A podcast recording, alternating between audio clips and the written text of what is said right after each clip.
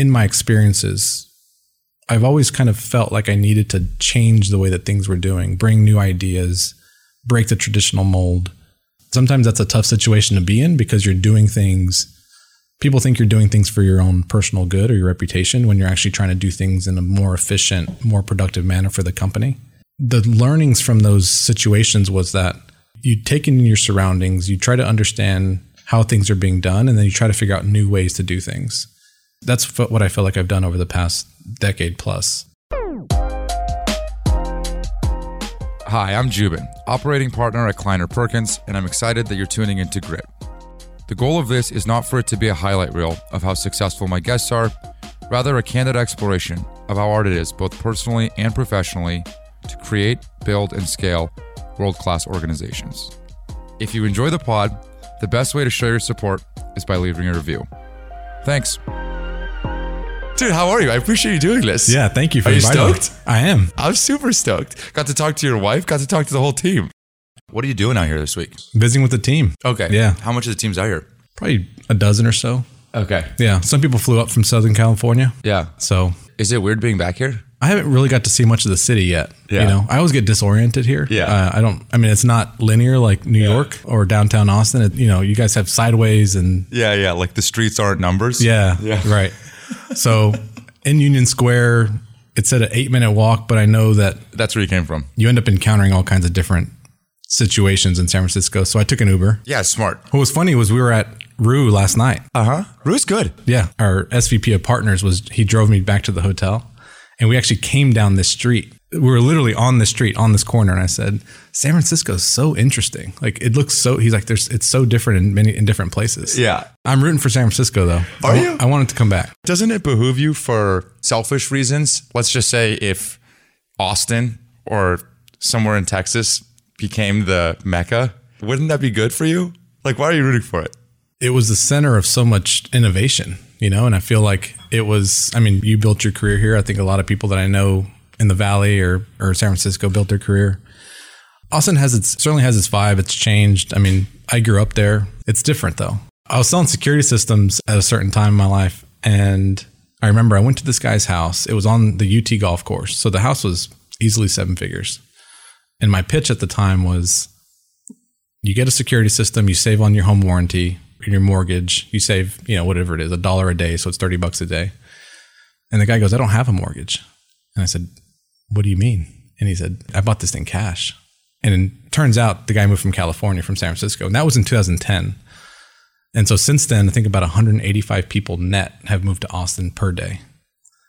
And so people, you know, during the pandemic or after the pandemic have said, What do you feel about all these Californians moving? And I'm like, they've been moving here since 2010, 2009. Totally. Yeah. So During COVID, I was living in Austin two Februaries in a row, mm-hmm. which was worst time. And by the way, in the last three Februaries, it's been the same storm that keeps hitting Austin. January 15th to mid February is the worst weather in Austin. No joke. I wonder, like, the question around, hey, how do you feel about all these people from out of town coming in, a lot of tech people? One of the things that I loved about Austin that I've always said, are you in Austin?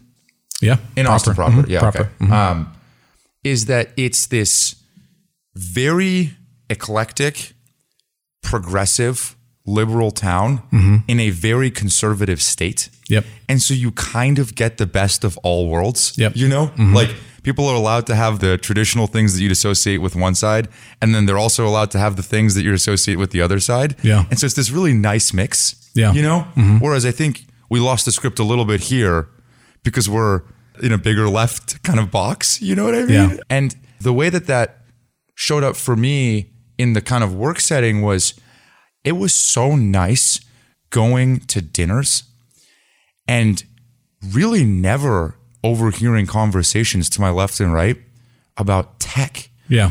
And you forget how nice it is when you're not here to just have that reprieve mm-hmm. from like all we do is live and breathe what we do. Right. I was out to dinner with the GitHub CEO at some restaurant in Palo Alto, Tamarine, and I was honestly uncomfortable having a conversation with him because the tables were not very far away from each other. Yep. And I knew that people to my left and right were talking about tech and venture and all these things. And I'm like, God, I can't get away for a 2nd Mm-hmm. I can't even have a normal conversation over a meal. Yeah. And on your trajectory with this podcast, everybody's going to know who you are. You're going to be a celebrity. You can't even go to lunch with you. Thank God our YouTube views are low. I should have kept it just audio that I could just be the anonymous oh, voice. Oh, I mean, as soon as people hear your voice, though, it's like in a restaurant, you're like, is that Joubin? Um, when you were selling the security system, it was a physical box, right? No, it was, I had the demo box. I carried like this luggage type thing around with me and I'd prop it open and I'd show people the keypad and did this whole demo. You know, it was product demo with discovery before it was a thing, you know? It's like product led growth. Is that what we call Yeah, it? that's right. yeah, but that was an interesting job. Actually, wasn't my first sales job, but that was an interesting role. Like, in, when you don't know any better, you don't know any better, right? It's just I want to sell, I want to make money. Correct me if I'm wrong, but you probably were not like the rest of the people selling security in that job. No, And I say that because you're not like the rest of the sales leaders that I talk to. You're not like the rest of most of the people in our industry. How so? And well, one, you're very soft spoken. And I mean that nicely. I don't actually I don't know if I need to caveat that, but you're very soft spoken. Two, I find you very different from me in the sense that I probably fit more of a similar mold of I speak and then I think rather than thinking and then speaking. And it struck me how thoughtful you were. The first time we spoke was a reference for Liam, who's on my team. And the first five minutes was me asking you questions. Then the next 10 minutes was you asking me more questions about the role. Then the next 10 minutes was us just saying how lucky I am to have Liam on the team. But I remember the interaction being very Socratic from your perspective. And I was doing the reference. And I was thinking, I was thinking, how the hell did that happen? that was our first interaction. Then I saw you in Vegas for reInvent. no coffee. We met for coffee at Houndstooth. Oh, that's right. Yeah. In Austin. That's when I found out you were living in a suitcase. That's when you found out I was living in a suitcase. was I living in Austin or was I just traveling? You were living for a certain period of time. Okay, yeah. Yeah, yeah. That would freak you out, right? What? Li- li- like living, like you can't do that now. You have three kids. yeah, three kids, a wife. You know, I do wish maybe 15 years ago we did that, but I was like rolling around the country with my backpack and a carry on and my microphones in my backpack. yep, yeah, living the life. I mean, it was COVID. What was I going to do? Yeah, So then Vegas. Then Vegas. Yeah, And I remember you asking me, why don't you look at me when we talk? And I was like, is he f- trying to fight me? Like, no, no, no. I, it was a different version of that. Okay, what'd you say? I said, "You're the first person that I've ever met that it's how people describe talking to me yeah. because your eyes are everywhere Uh-huh. while I'm talking to you." and everybody has always, always given me that feedback, Yeah. especially my wife. But I got to experience that firsthand with you, and I felt it so relatable because the way that you described it was it's a movie that you can't turn off. You're always constantly taking in your surroundings, what's going on around you, what are people wearing. You know, I can be in a restaurant with in a work setting and I can know the people behind me, they're on a date. The people behind you, elderly couple. The people to the right, they have a teenage son with them. I take those signals in, what people are wearing, jewelry, shoes, facial expressions. It's just a constant intake that you can't turn off. Is it subconscious? It is very much so? so? Yeah. We just mentioned when you met me for coffee in Austin. Yeah. I remember the whole time you were on your elbows, leaning forward, feet back, knees forward. You're wearing a gray sweatshirt. Yeah. I could feel your energy, right? The way that you were speaking. Like I remember that vividly. You probably don't remember what you were wearing. I do. No way. That's like savant like. And if you could turn that off, would you? I think it is a, Because isn't it exhausting? It is. And you only have so much space for so many things to hold in your head. Yeah. As I've grown, I've become more intentional with it. I've figured out how to use it to my advantage. My older son is a lot like me from a professional setting. I'm using my learnings to help hopefully accelerate him understanding himself. I don't think I would turn it off because I think it makes me who I am. It allows me to assess situations that I wouldn't normally assess. I figure out people pretty quickly. I figure out situations pretty quickly. I feel like I understand the answer. And then it's about validating that answer through questions, through other people, through, you know, other data points. And the eye contact thing, I asked Liam about this when we were at dinner just the other day because I could feel myself doing the eye contact thing with him. I literally look at everything else. Like when I was a kid, my family used to make fun of me because when we'd be at dinner, my jaw would be just wide open and I'd just be staring at another table because I'm just so fascinated with what's going on. And I didn't have the ability to even somewhat compose myself to pretend like I wasn't. And so my eyes dart around when I'm talking to someone. It's actually really, it, it's really rude. I wish I wasn't that way. I can't help it. And I said, Does Javier do this? And he said, No, he'll more stare at one spot, kind of right next to you. like staring at your coffee mug right now. Yeah. But you're doing that to focus in on everything else that's kind of going on around you? I do it to clarify my thoughts, to think. When I'm looking at you, Yeah. it's really difficult for me to I feel the same way. because when I'm staring at you, I'm taking in all of your facial expressions, the way that you're reacting. When I get onto that train of thought, I can't process my own thoughts, right? So let me ask you this Are you more effective at communicating, whether that's listening or speaking, when you're on the phone or when you're on a Zoom? On a Zoom. Something about Zoom, about being on video, either when I'm talking to one person or when I'm talking to a group of 300 people on an all hands, I typically pick out one or two people and I just I act like I'm talking to them on a video. That makes sense. And I can see them nodding and I'm looking for validation of the things that I'm saying. I don't know why it's easier on video, but Yeah. I don't know. For me, I can't really focus even on Zoom. My best focus happens over the phone because there's no pressure or expectation of any, I'm just listening. Zoom's the worst for me. In person, second, phone is the best because there's no social expectation. And I can think when I'm not staring.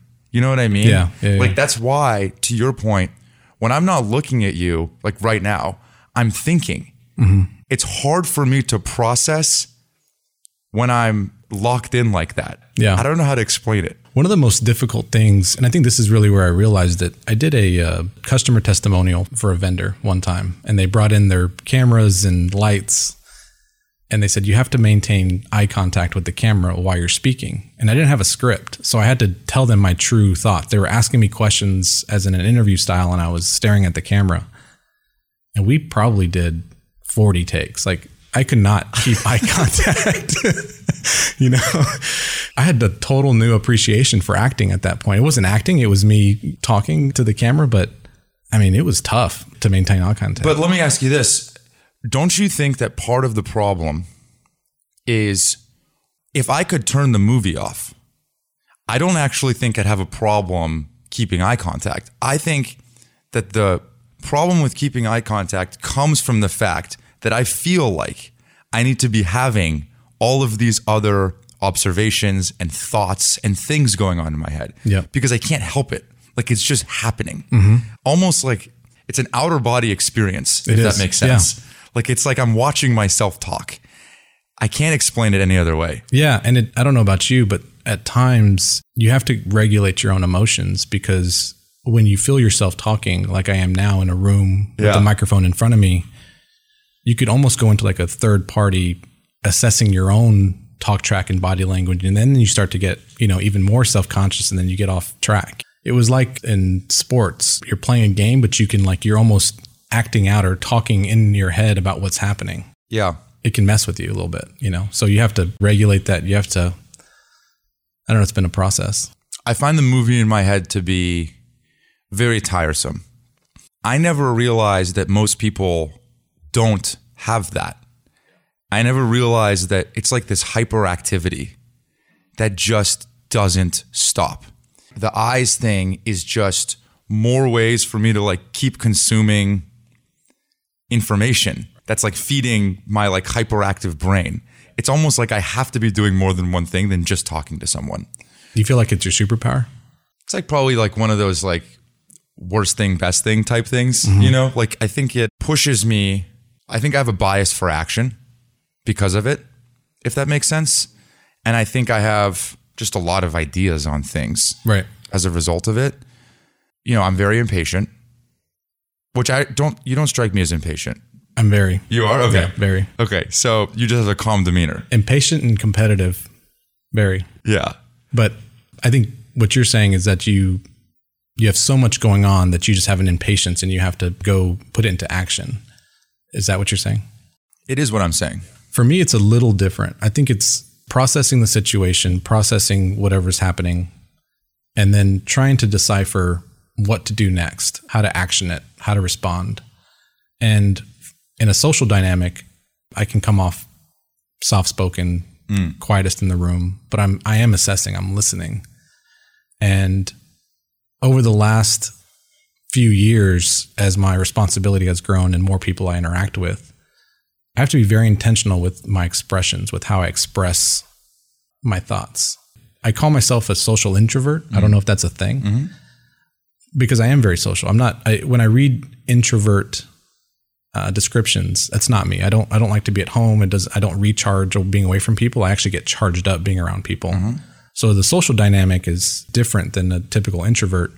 But the introvert tendencies are, you know, a lot going on in the head, not a lot of coming out of the mouth or facial expressions. Can you just sit behind a computer and do focused work for hours? No. I can't for the life of me. And that's where I get tripped up, which is that m- not only is my brain restless, but my body is restless.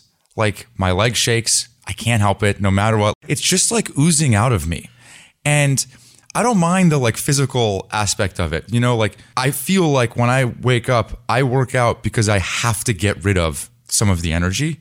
Otherwise, I'm going to like implode.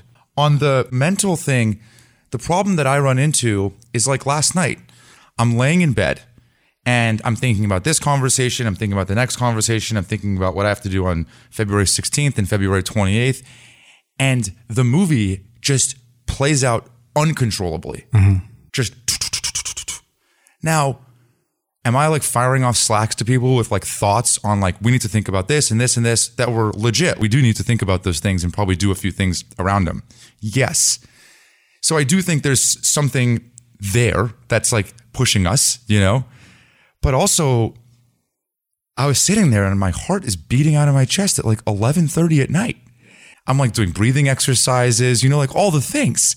I'm like, I gotta, We are too similar. I gotta relax. You know? Are people listening to this going like these two are just weird? Well, listen, I hope that other people who are listening to this that maybe feel this way know that it turns out there's other people that also think this. Because at first I thought everybody feels this way. Mm-hmm. And then I realized, oh my God, I think I'm the only person that feels this way. Yeah. And then as I talk about it a little bit more, I realize everybody has some version of this. Yep. Some version of living in the future. It's very rarely living in the past for me, but it's almost always living in the future. Yeah, it creates the inability to be present. It creates kind of a form of anxiety and a need to be urgent with your actions. With you, it's at night. With me, it's actually, I crash at night. It's the morning. My mind, after five in the morning, you know, the movie turns on and I'm in my subconscious, I'm thinking about meetings and work. And I'll text my EA at 5.30 in the morning and I'll say, hey, did we get that meeting scheduled? And it's some random email that I got last Thursday that I archived that I do the same thing. completely forgot about. But my subconscious remembers it that it was an open task that I didn't complete. And where that comes from in my subconscious, I have no idea. Do you think it's your superpower? It's my superpower and it's also my Achilles heel, if I'm being honest. Yeah. It allows me to interview really well and assess talent. It allows me to read situations. It allows me to understand room dynamics and people of influence and responsibility. It understand it helps me understand my customers. My Achilles heel is I'm known for being hard to read. As we're talking right now, right, my facial expressions are probably pretty flat. I'm known to be pretty direct pretty quickly. And that's because I feel like I understand the situation. I understand the candidate, for example. It's my Achilles heel and I'm not as expressive. I think a lot of people like extroverts because how they're so expressive and flashy and they can they're witty and can say things pretty quickly and they're fun to be around or that's not me. So I think there's certainly pros and cons to it. And I am learning as I'm growing how to use it. One of the questions that you also asked me in Vegas that I am not kidding you. I probably spun around for a week and a half. I texted you. Yeah. I texted you. And I'm like, dude, what the f- was that question? Like it has it has spun me upside down. What's the question? Do you remember the question? What is a common misconception of you? Yeah, what is a common misconception of you? Did I ask you that question? Or did you only ask me that question? We were talking about interview questions and asking questions that are kind of against the grain. And I feel like that's my entire interview style is asking questions that get people to reveal things that are allowing me to assess them at a much faster pace. And I have a several dozen of them, but what is a common misconception is one that I always ask. And I asked that question because and I told you about it because I I forgot what the topic was. But the reason I use it is because it allows me to let me back up a second. When I get into an interview, I ask people when I before I start my line of questioning, I let them know I'm going to ask you a line of questions, and when I do this, I'm not just listening to the words that you say, but how you say them, your body language, the priority of words that you use. Because when I first started interviewing people, I was doing that subconsciously, but I wasn't letting people know. And they were like, I interviewed with Javier and it was just rapid fire all over the place, context switching, and I don't know where it was going. So I found it to set the stage a little bit. So, what is a common misconception of you? I'm looking for self awareness because I think people that are self aware know that they may be a little self conscious about whatever the misconception is, and they actively, proactively try to address it. The most common one I hear is that I'm very nice. I hear that all the time in interviews. People think that I'm very nice and that I'm a pushover, but I'm actually not. When I believe in something, I will drive it to its end. But, you know, if someone is like, oh, that's a tough question, my common misconception is that people say that I smile a lot. I'm like, okay, there's not much substance behind that. There's not, you haven't really thought about that. You either are not paying attention to what people are telling you or feedback that you're getting, because mm-hmm. any experienced professional has had leaders that have given them feedback or they've done 360s or they've heard feedback from people around them. So that's really what I'm assessing is is that top of mind? Are they thinking about those things? Because that is a leading indicator for me for coachability and the ability to be coached. What's one of the favorite answers that you've ever had to that on that question? On that question. Or any question. Are there any interviews that you've done that blew your socks away? I think some of my favorite interviews that I do are ones in which we get to the point. I think you do this a little bit too with your podcast. You get people to the point to where they're revealing things and talking about things that they weren't expecting to talk about. And it's not like I'm looking for deep, dark family secrets. What I'm really looking for is how well do you know yourself? How well are you in tune with the areas of strength and the areas of opportunity and how to get better? I'm looking for intelligence. How well are you able to assess certain situations or assess what's happened in the past? I'm looking for ambition. What do they aspire to be? Do they have that inner drive? I used to call it the X factor when I first got into leadership.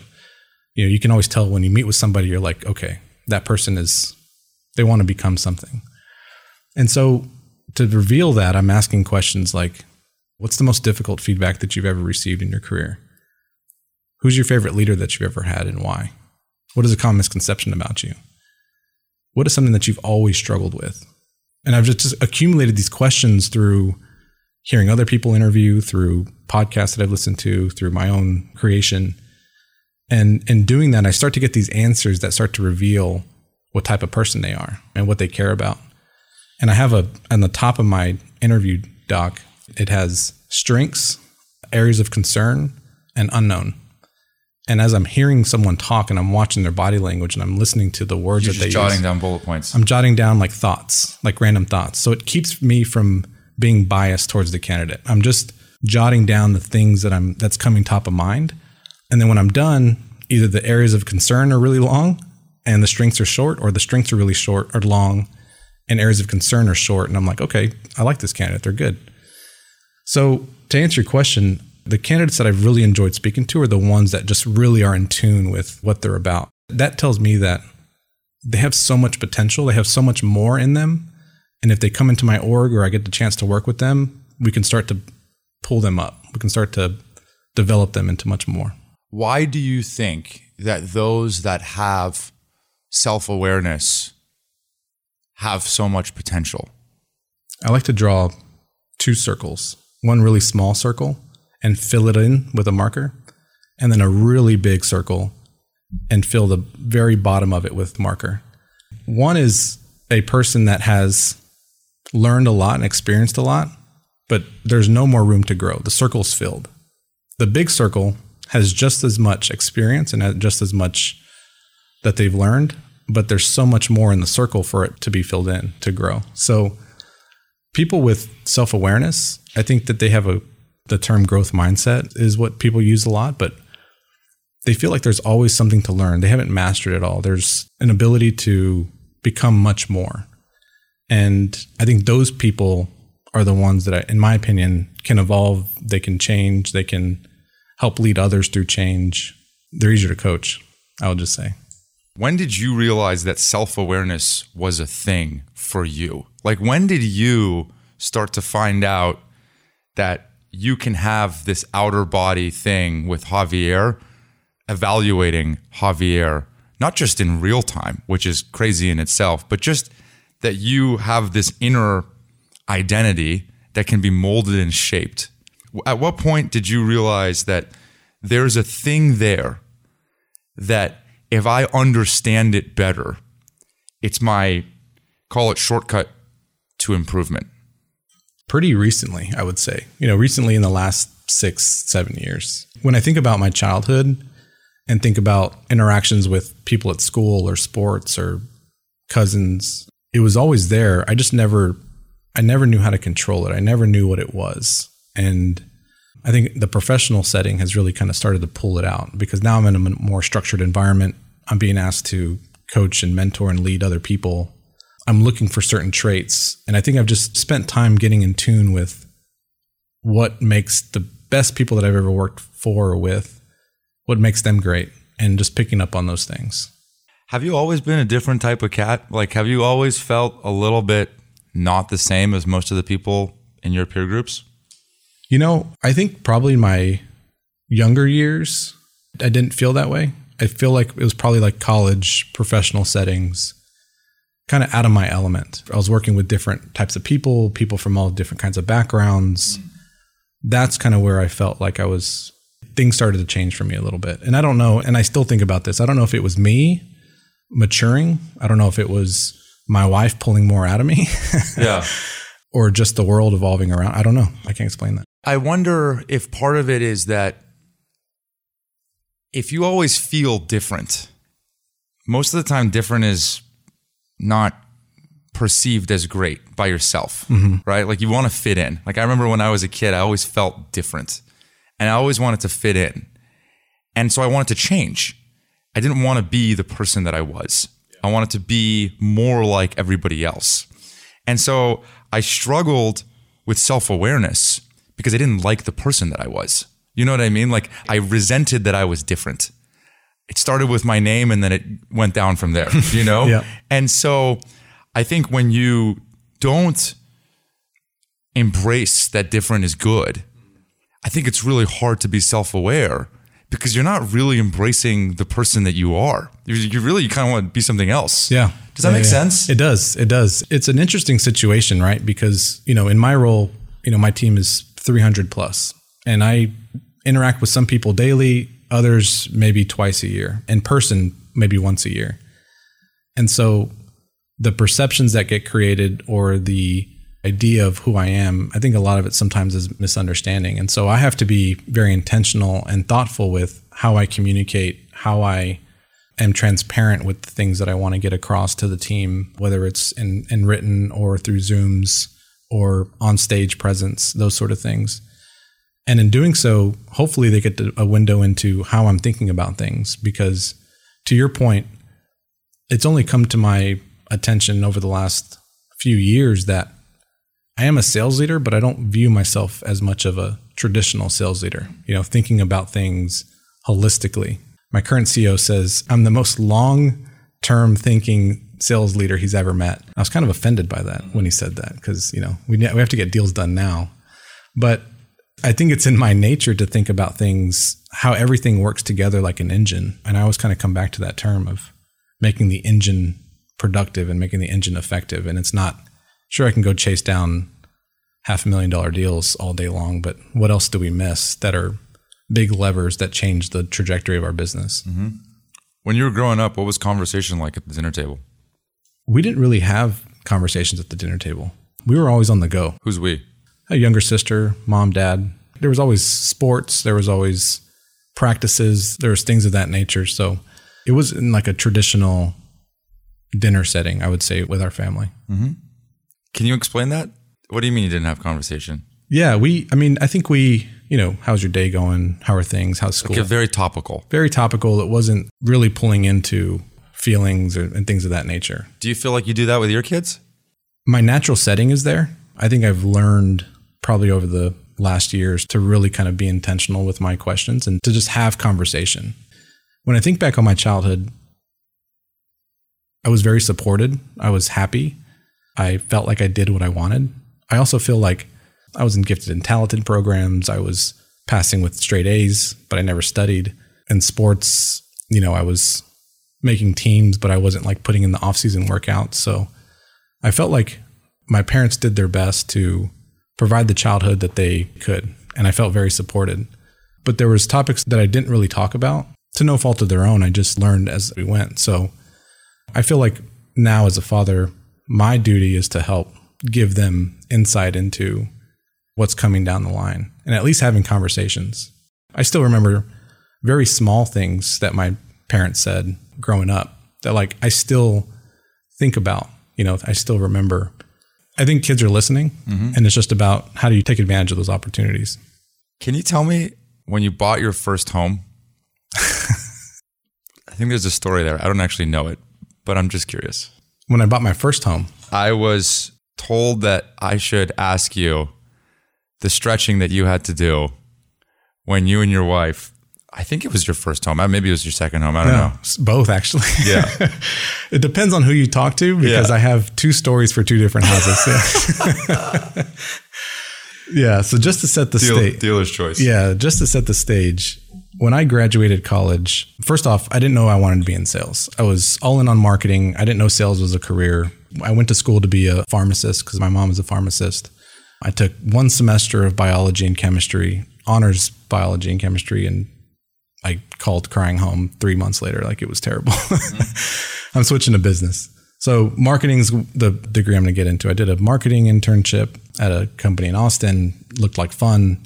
And then I started finding out there's the account directors that are making big six figure money. And then there's everybody else. I took a class in college with a professor that was a Johnson and Johnson horse shampoo salesman. And it was professional salesmanship. It was interviewing. And so I was, you know, 22 years old doing cold calls and objection handling and how to do interviews. And I just fell in love with sales. I just fell in love with like the art, the competitiveness of it. Did an industrial sales job there for a little bit. And then I moved back to Austin. Got into selling security systems. And that was a journey in its own. You know, I got back to Austin. I was interviewing for construction companies. I was interviewing for electrical companies. I was I interviewed with Dell just to take orders to for home computers. Didn't get that job. I was depressed. I was literally depressed. Were you married? I was not married or engaged. We were dating. Okay. At the time. You know, anybody that's been in Austin knows who, what Kerbey Lane is. Kerbey Lane's like a breakfast place, and I was in Kerbey Lane, really emotional with my parents. It was the first time in my life that I hadn't been successful. Like I'd gotten good grades. I had been in sports. I played baseball through four years and I just couldn't get a job, and it was tough. And her name was Adriana. I still remember. She called me for a job at a home security company, and got the job. Got engaged. My fiance then, wife now, she moved down to Austin with me. We lived with my parents for a month, and we found a house. And uh, she wanted to get an apartment. We had two dogs, and I was like, "There's no way we're getting an apartment." Because I was already thinking about home equity and you know building up equity in the house. And I, you know, it was 2008. It was the middle of the reset, like the recession was starting, and I didn't know it. I was 23 years old, and we got the house. They accepted our offer, but they said you need a down payment in I think it was like 32 days. We had no money, and the down payment was like 6,500 bucks. 6500 6,500 bucks. Uh-huh. It was three percent of the the whole the total house. We just started saving everything that we could to put that down payment down. We got the house, no furniture, and so there we are. She was a social worker making equivalent to teacher salary money. I was selling security systems, going to being at home, and uh, I was in home design studios, meeting with people, and we had a mortgage of I think 1350, 1400 bucks somewhere around there. You know, my and my paychecks were 900 to 1800 bucks. So we were grinding there for a while, you know. what did that feel like It felt like there was no other option, to be honest with you. Like we didn't feel pressure to make our mortgage. We felt like we could get ourselves to a place to be successful and a lot of sacrifices along the way. That's a much different story than our second house. go ahead what's the, sec- what's the second house the second house, so we had my son Jacob. We were deciding to move to a new home because we needed more space. We wanted to have more kids. We wanted a better school district. And this is probably the story that you heard. And, you know, we find the house, we do everything, we get the paperwork. When you buy a house, they give you a whole pack of paperwork. And it has all the fees and down payments and all that. And then it has the mortgage. And I saw the mortgage and there was a three in front of it. and for anybody that's in New York or California, they're probably like, what are you talking about? But in Austin, that was a lot at the time. And I almost fell out of my chair. I was like, honey, we are we're no longer eating dinner out. We're eating pizzas at home. We are not, we're not traveling. We're shutting it all down. I, we can't afford this, but we're going to do it. But I jumped into it feeling like not only would we figure out how to afford it now, but I felt like it was on me to be successful and continue on a trajectory that's going to put us in the position to afford it long term. You know, that was 2015, six months before we got taken private, two years before I went to Mongo. So, six months before who got taken private Solar SolarWinds. yep which is where you're working at the time Yep. And yeah, so I think things ended up working out. Thankfully, fortunately, uh, I think it was a bet on ourselves at the time. Yeah. When I was growing up, my dad was in sales. He sold timeshares. He would always tell me that the best thing I could do for myself was put myself in debt, like go buy a car that I can't afford. Meanwhile, he's putting himself in debt, like going to the casinos, you know? so different ways of putting yourself in debt, I guess. Yeah. There's something to be said for when your back's against the wall. I think one of the things that, if I'm being honest, I get insecure about is I never want to lose that feeling mm-hmm. of desperation, Yep. Especially as I rise through my career. But I also am desperate to get rid of that feeling of desperation, you know? Like I don't want to feel like I have nothing when I have things, but I also love that chip on my shoulder because it pushes me, you know? And I always struggle with that balance. Yeah, it's it's a hard thing. I mean, there's a saying that says the dying man wants one more day, the young man wants a thousand different things. Something similar to that Yeah. saying is a constant reminder to try to stay present and grateful for what you have. Yeah. When you think about a lot of the successful tech entrepreneurs or people that are famous, a lot of them didn't come from great upbringing. It was that drive to be successful. It was the, you know, back against the wall, Yeah. now, I don't view ourselves in that sort of situation. I feel like we were fortunate to have a college education and to be supported and to do those sort of things. But I was the number one rep in the country at Brinks, and I made sixty-two thousand dollars. You know, with a mortgage and just trying to make it. When you joined Mongo, and maybe I'll give the background for the audience, you went to SolarWinds and spent seven years there. Then you went to MongoDB and you spent a little over four years there. Mm-hmm. Was it even a year into your shift at Mongo? They went public? It was two months. Two months. Mm-hmm. And it was a huge, it was big, wasn't it? Like the public offering was legit. It was, yeah, it was legit. I think they had about 115 million ARR at the time when they went public. Mm-hmm. Then, most recently, you joined as the chief revenue officer at Starburst. This was in how long ago was that? About 14 months ago. 14 months ago. Mm-hmm. One of the thoughts that I had was that in your run at SolarWinds and your run at Mongo, you kept kind of climbing the ladder. The line of thinking that I had that I wanted to ask you is you were kind of a homegrown talent at those places where you learned the system, you rose the ranks through the system, you were a product of the system. Now, you don't rise through the ranks. You come in and you're an executive at a pretty high flying company. $3 billion valuation. It's got all the fancy investors. It's in the right space, all these things. Does it feel different to you? Yeah, it's a good question. I mean, obviously, in title and responsibility, it's different. Yeah. But you had a big job at Mongo, SVP of worldwide sales before you left. Yeah, yeah, yeah. But my team is double now, and Yeah. and you know, reporting to the CEO, it's different than reporting to the CRO. But I think that I was a product of the systems, but I also feel like in my experiences, I've always kind of felt like I needed to change the way that things were doing, bring new ideas, break the traditional mold. Sometimes that's a tough situation to be in because you're doing things people think you're doing things for your own personal good or your reputation when you're actually trying to do things in a more efficient, more productive manner for the company. The learnings from those situations was that you take in your surroundings, you try to understand how things are being done, and then you try to figure out new ways to do things. That's what I feel like I've done over the past decade plus. So at Starburst, it's a very similar thing. It's, you know, there was obviously sellers before me, there were sales leaders before me, there was deals being done. There's deals that we need to now do moving forward. It's very similar. It's how do we get more productive, more efficient, more effective? And although, you know, I have revenue in my title, you know, revenue means everything from top of funnel working with marketing to product feedback to how the sales engine works to customer success. We call it CVS, but how all that works together is what I feel like I spend a lot of my mind share on. Mm-hmm. When you joined, was it bootstrapped? Wasn't the company bootstrapped for a while? was, it was, yeah.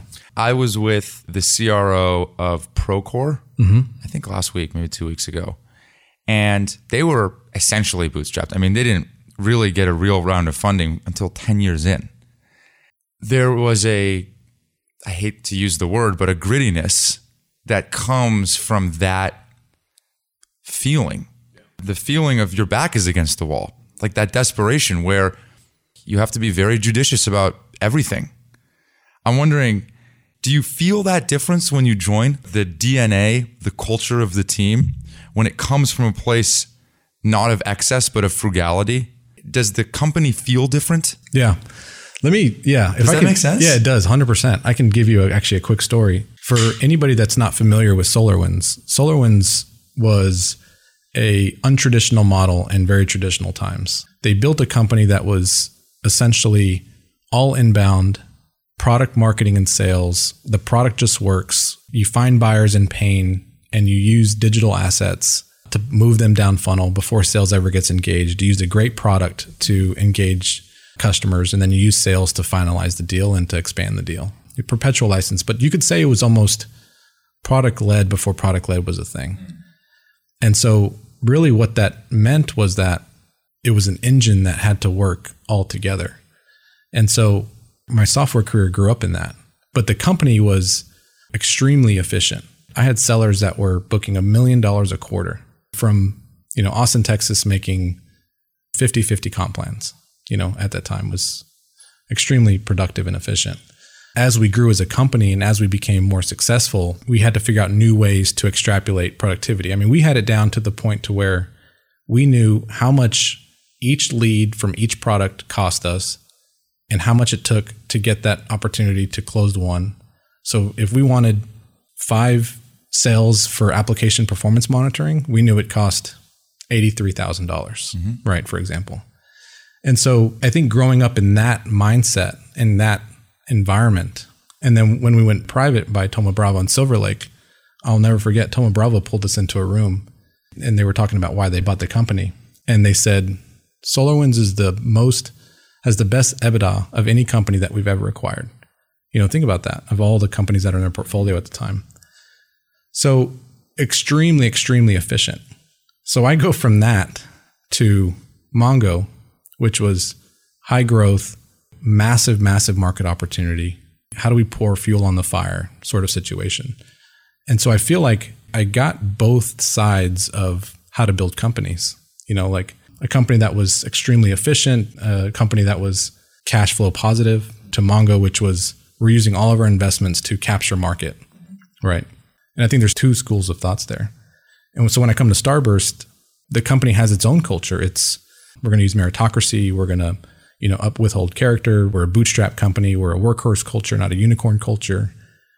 And so, yeah, I mean, I think you adapt to the culture and you evolve within the culture, and then you start to think about how do you get productive. And again, just using those past two experiences, how do you get the engine flowing? How do you get the engine going? Which is product marketing, sales, engine putting out features, using partners to to drive growth, those sort of things. Before I forget, can you give the 30 seconds on like what the hell does Starburst do? If you want to say the pitch that marketing gave you, feel free. if you want to say how a customer uses it, feel free. Definitely. So Starburst is a MPP query engine, and what that means is it allows people to query data performantly on a data lake or federate data across multiple data sources. So people use us rather than moving data into a single data source like a cloud data warehouse or a large data lake, people use us to query the data at the source. Or if they have a data lake, they can turn their data lake into a lake house.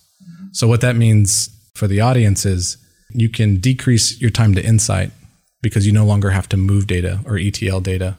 You can reduce your risk within your business because you can use our technology to query logs. Uh, if you're a security company, you can catch anti money laundering use cases. And you can also think about potentially commoditizing storage. So you can put your data where it's the most convenient and then use our query engine to access that data. When you were interviewing with your CEO, Justin, he had a funny reflection, which is not too dissimilar from when we talked. He realized that he was being interviewed. All of a sudden, the tables got turned. I'm curious, what were the things that you were asking him, mm-hmm. as specific as you can be, besides the obvious growth rates, revenue, company values? What were the key things that you were really set on figuring out? Yeah. I think for a startup, and you know this being in venture capital, so much of the success of some of these companies is based on the founder and the founder's ability to lead, to hire, to execute their drive. I mean, early days, there's not a lot of things to celebrate. And so, do they have that ability to get up out of bed, drive the business, be asked by sales for 10 different things, and still have the, uh, the ambition and the professionalism to navigate that as they build a company? I saw that at SolarWinds with Kevin Thompson. I saw that at, at certainly saw that at Mongo with Dev Ittycheria, one of the best CEOs in tech. And so with Justin, I was assessing: does he have that energy? Does he have the ambition? Does he aspire to turn this thing into something? Or when it gets difficult, is he going to close the doors and try to sell it for parts? For me, I was initially trying to un- understand: is this a need to have or a nice to have? You know, I wanted to be in data infrastructure. That was where I built my career. That's where I felt like there was a tremendous opportunity for us for tech sales. He had that certainly, but you know, there's a lot of technologies out there that are, you know, especially right now in 2023 where companies are worrying about expenses and those sort of things. Need to have technology continues to be acquired, continues to be purchased because companies are trying to become, you know, they're trying to go through digital transformations, they're trying to move to the cloud, so on and so forth. And so as recession proof as possible, I was looking for a need to have technology. I was also looking for what is the upside on this company, and not from a money perspective, but from a market opportunity. Are they doing things in an untraditional way, right? If you think about SolarWinds, it was like the anti-traditional model. It was, you know, products that just work and you just kind of bolt on different technologies to monitor your entire data center. Mongo was a NoSQL database company that was disrupting a traditional relational database world. I was looking for what Starburst story was and they're flipping data warehousing and single source of truth inside out. And I love that story. From a company perspective and from a founder perspective, I was looking for those sort of things. I was trying to gauge venture capital interest. I was trying to gauge revenue growth. I was trying to also understand how do they go about making decisions in the company? Is it the best decision wins or is it Justin's decision that wins? How do you figure that out? I forgot what the question was that I asked him. The way he answered it was I don't try to find my decision, I try to find the right decision. I've told him that since that time, since I've been in the company, that was the answer that won me over early on. Because what I'd seen in my past is sometimes the louder person or the person that uses data to arm themselves for their own personal good or the person that is the most outspoken about something is sometimes the person that quote unquote wins, right? We're all in the same company, but they're the person that the decision starts to flow towards. Where he was trying to just understand the truth. He was really trying to understand what is the right thing to do. You know, when you distill it all down, what are we trying to solve for? The way that your resume reads is these incredible rides, right? SolarWinds is just a great product market fit. MongoDB, one of the defining technology companies of our generation. Starburst couldn't be hotter. All these things, they read great. They read fine in your resume. A lot of people are going to be listening thinking like, how do I do that? When you're doing those rides, does it feel how people expect it to feel? The way that I just described it, does it feel that way when you're in it? No. There's a lot of revisionist history, I think, when it comes down to reading back your resume. You know, like company after company, especially at, I mean, at Mongo, you had people that went PTC, BM, BladeLogic, BMC, Apti, Mongo. It's just like, wow, like one after another, uh-huh. you know? And when you start to really dissect that, like the decision making, it's a lot of following great talent. It's a lot of following good people, intuition. But I think, you know, the, that example I just gave you about that certain trajectory, that wasn't me. I mean, like we were talking about earlier, Austin's known for being a tech hub, but it's not like a Silicon Valley or a New York or a Boston type of tech hub. It's it's different. I mean, people build kind of an extension of their company in the city. I can't honestly sit here and tell you that I was extremely intentional with every career decision. I feel like I was walked into a company that gave me the opportunity to succeed, to make money, to become a leader. They continued to give me career opportunities, equity. I actually didn't want to see it end at SolarWinds, believe it or not. Things happen for a reason.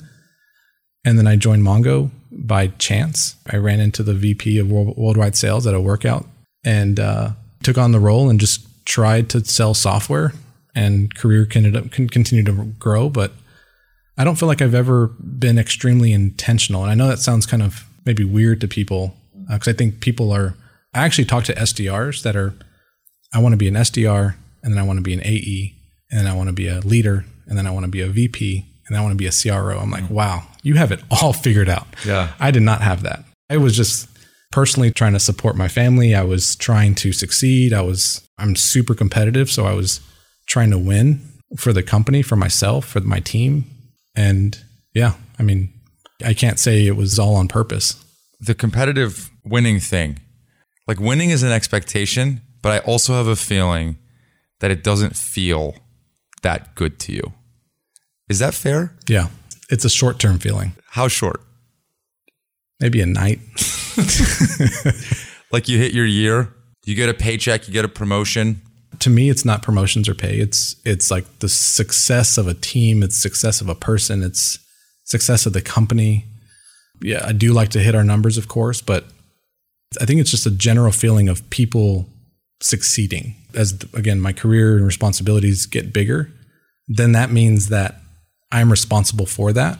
So then my success is ultimately dictated in how I get people to be successful on their own. And when that happens, I'm extremely happy for them. I'm extremely happy for the company. But I don't think I do a good job of celebrating it myself. Doesn't that suck? like, it feels to me that everybody that I talk to experiences it the same way, which is that it's ephemeral. It comes and goes, and you move on. And it also feels to me that part of it is that you it has to feel that way. I don't know. I there's very few people that I've met in the chair across from me that are able to celebrate and appreciate every little win and still have the drive to keep pushing. Like, do those things have to be mutually independent? What? Celebrating small things and then a big thing? I'll put it another way. I heard a quote recently that said, if you can't enjoy the climb, you won't enjoy the peak. And that sounds so good to me. But how I relate to that is there's no way I'm getting to the peak if I'm enjoying the climb. That's how I think about it, which is that it's almost like this complacency. If I'm celebrating all these little things, that's what I meant by it. Yeah, no, no, no. I, I completely get it. I enjoy the climb much more than the peak. I enjoy the grind. I enjoy the journey. I enjoy figuring out challenges and figuring things out. I don't know if there ever is a peak, to be honest with you. Like, you know, you look at my career and you even kind of see what Mongo's still doing. They're still rising. I think they're far from the peak. I think they, they still have a huge opportunity. I think Starburst is just beginning. I think we have a tremendous upside and tremendous potential in our company in a different way. There's so much opportunity, but we're climbing right now. We're grinding. And that's the fun part. When I've made career moves in the past, it has been because I felt like I wasn't in that grind, the challenge of figuring things out anymore. You know, I felt like it was more scale, it was managing things. And, you know, I think I think for me, going back to earlier what I said, I haven't been extremely intentional with my career moves, but I think now that I'm reflecting, I think because I enjoy the grind so much, it's the earlier stage companies that I feel like SolarWinds was a public company, but it was still small. It's figuring out challenges and problems along the way. As you're problem solving with people, does your poker face get in the way of folks feeling like you're really in it with them? Yeah, 100%. Is that a problem for you? I think, yeah, that combined with not communicating validation or displeasure. I think it's a, it's a, Like they don't even think you're actually feeling the grind. I don't know if it's that. I think it's like a, I don't know if he's doing it for himself. It's like a lack of trust, I would say, mm-hmm. you know, when it's actually the opposite. Like I am so invested mm. to like helping you and the team and the company win that I'm just, I'm so locked in that I'm thinking about things. And I, I kind of joke with my direct reports that time has proven that once you work with me for at least two years, you start to understand that I have my best intentions at all times and I'm extremely genuine. And I guess that's my common misconception is that people can't read me or, or, or feel like they potentially can't trust me when all I'm doing is just trying to figure out the problems and I'm processing and I'm, and so I think I need to be intentional with how I communicate these things, how I talk through these things, and certainly an area that I continue to work on. This is a random question, but do you have Wi Fi in your car? I do in our SUV, we do, yeah. Why? Well, initially, if I'm being honest, we got it because so my mother-in-law, my wife could browse the internet when we went down to the when we went down to the coast. It's conveniently now an, an opportunity for me to work in the car. Yeah. Uh huh. I've heard about this drive that you do from your home to your wife's parents' house to El Paso. That's a far drive. There's myths that I hear about you just hammering the Wi-Fi, taking calls, and you're like, "Oh no, no, this is going to be a quick one." Yeah, yeah, Six no. hours later, you're still on the phone. I know after uh, you know after Fredericksburg to I-10, there's a huge drop off in Wi-Fi there. There's no service. I know once you get to Fort Stockton, it gets a little bit stronger. I almost spit out my water. Is it weird that I plan my calls on my road trips? No, not at all. I would go crazy. I would go. My team schedules, they know when I'm driving, and that's when I have calls. 30 minutes, hour drive. If I'm going from San Francisco to Menlo, I'm on a call. Passes the time. It's the most efficient way to use the time. Yeah, it is. Now, I don't have three kids and a wife in the car. They're doing their own thing. They're, they're doing their own thing.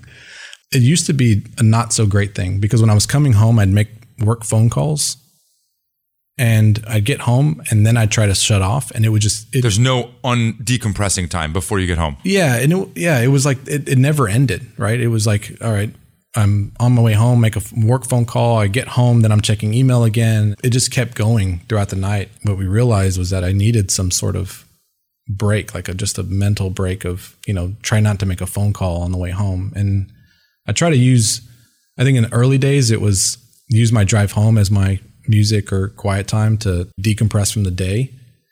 I think nowadays, because the kids are little, I make work phone calls on the way home. And then when I get home, it's like phone goes into the bedroom, stay away from it, decompress with the kids, and then I check the phone later.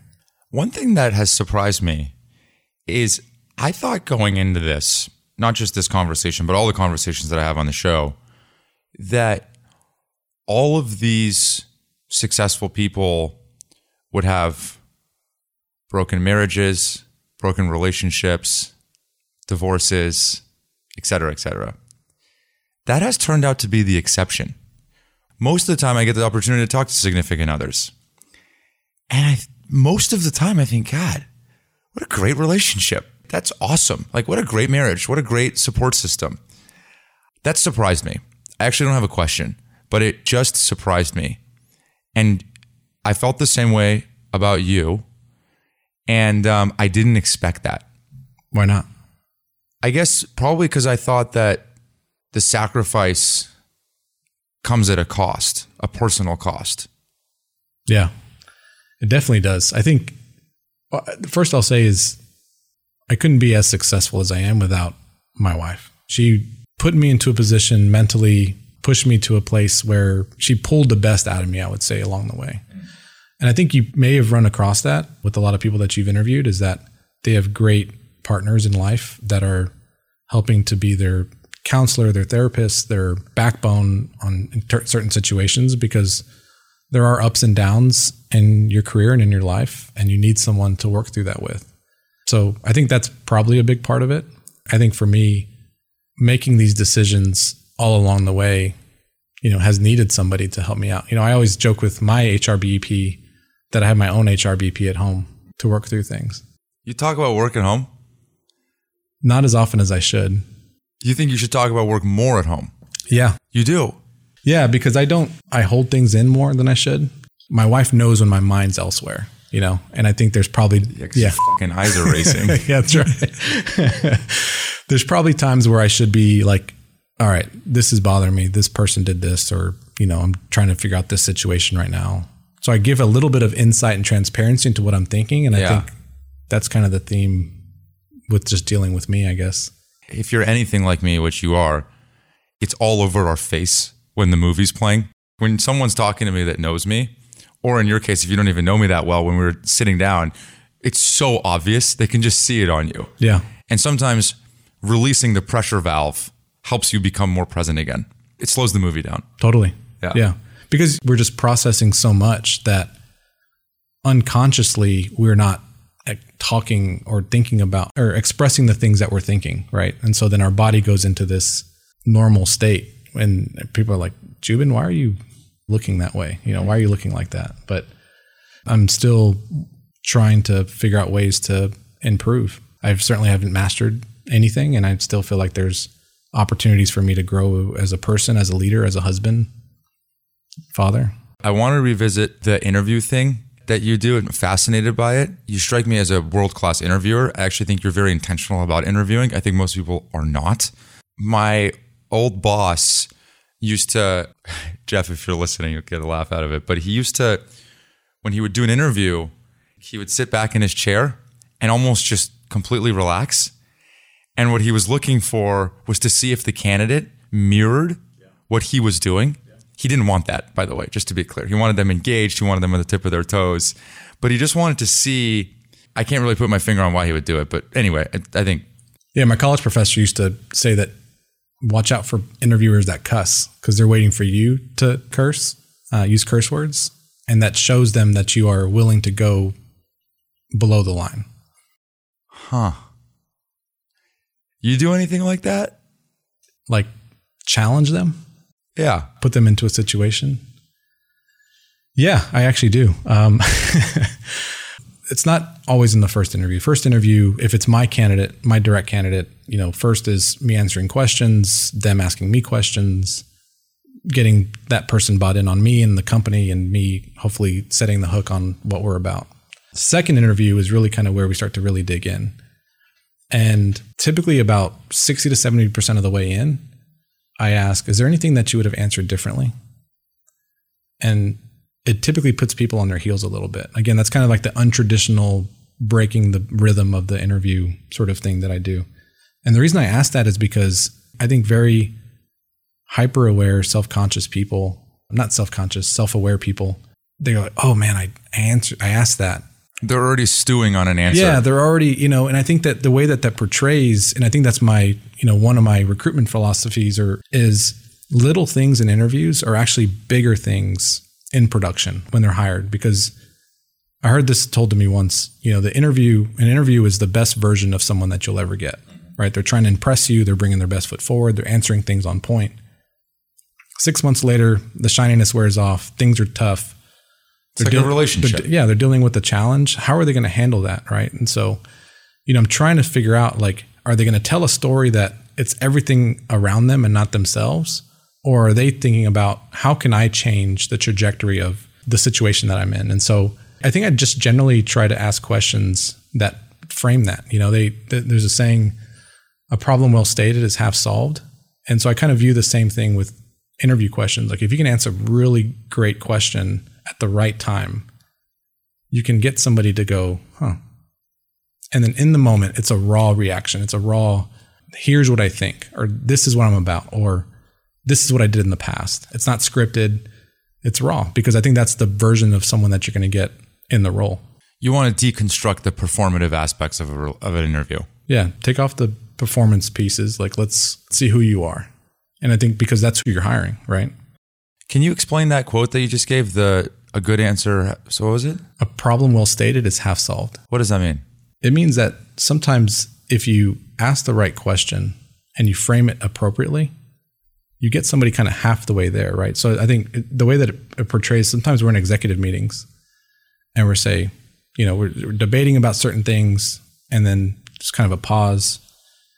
And then maybe the question is, are we trying to solve this or are we trying to solve this? And in the moment, that's half the answer is that we're talking about a bunch of different things. Yeah, just framing it. Just framing it. Yeah. Framing it in the right way to get the answer that you want. Do you teach people how to interview? I do. I think what I've learned, especially when I've gotten as I've gotten into leadership, that some of what I do is intuitive or a lot of what I do is intuitive. And so like how do I turn that into a science for people?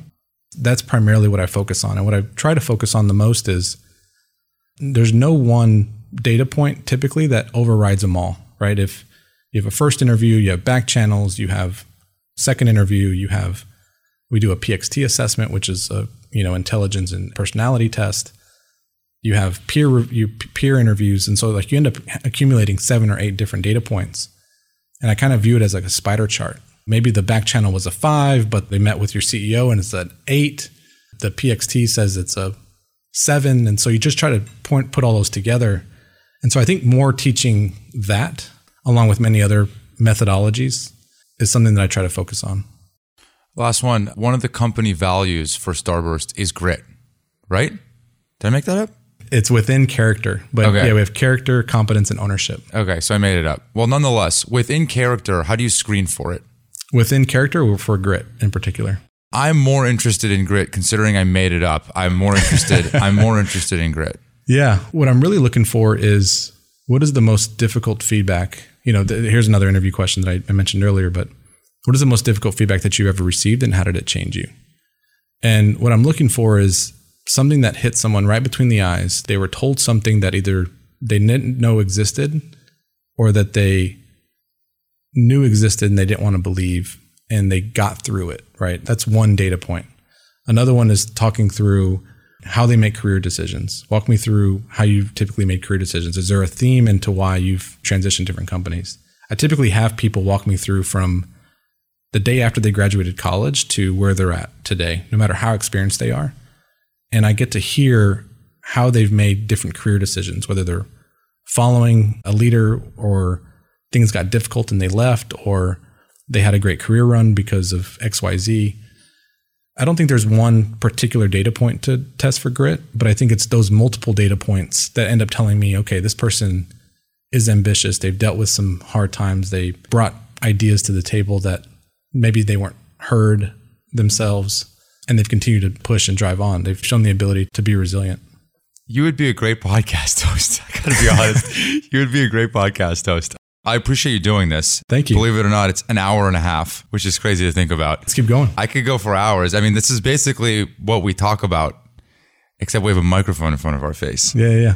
I always conclude the same way. The first And God, maybe I should change this question up given what's going on, but are you hiring? We are. Okay. Yeah, we're, we're yeah, I'm kind of on tiptoes when I ask no, that I know. question. I, these I get it. No, we're at this point, and for people that may be listening to this in 2024, there's a lot of macro headwinds that are affecting technology companies these days. We're certainly affected by that, but we are still hiring. Any key roles? Key roles, I would say solutions architects, technical account managers. We are hiring a couple more AEs. Yeah, I, across the board, I would say. All right, fair enough. Last one. What does grit mean to you? Grit to me means having the mental fortitude to push through. My daughter, you know, she's in pre-K and they taught her the word resilience, which why they why they're teaching them that, I, I'm not quite sure. But she says it all the time. You know, I'm talking to her Your daughter? my daughter, she's four years old. She's smart as a whip. And so at a high level, I think grit is about mental fortitude, but there's also there's also resilience that's built into that. And you know, resilience in tough times and being able to push through, I think is is a key component of grit. Javier Molina. Thank you. Thanks a lot. Appreciate it. That's it. Thanks for tuning in. We've had some pretty amazing guests in the past, and we'll have some pretty amazing guests in the future. I just really appreciate you all spending the time.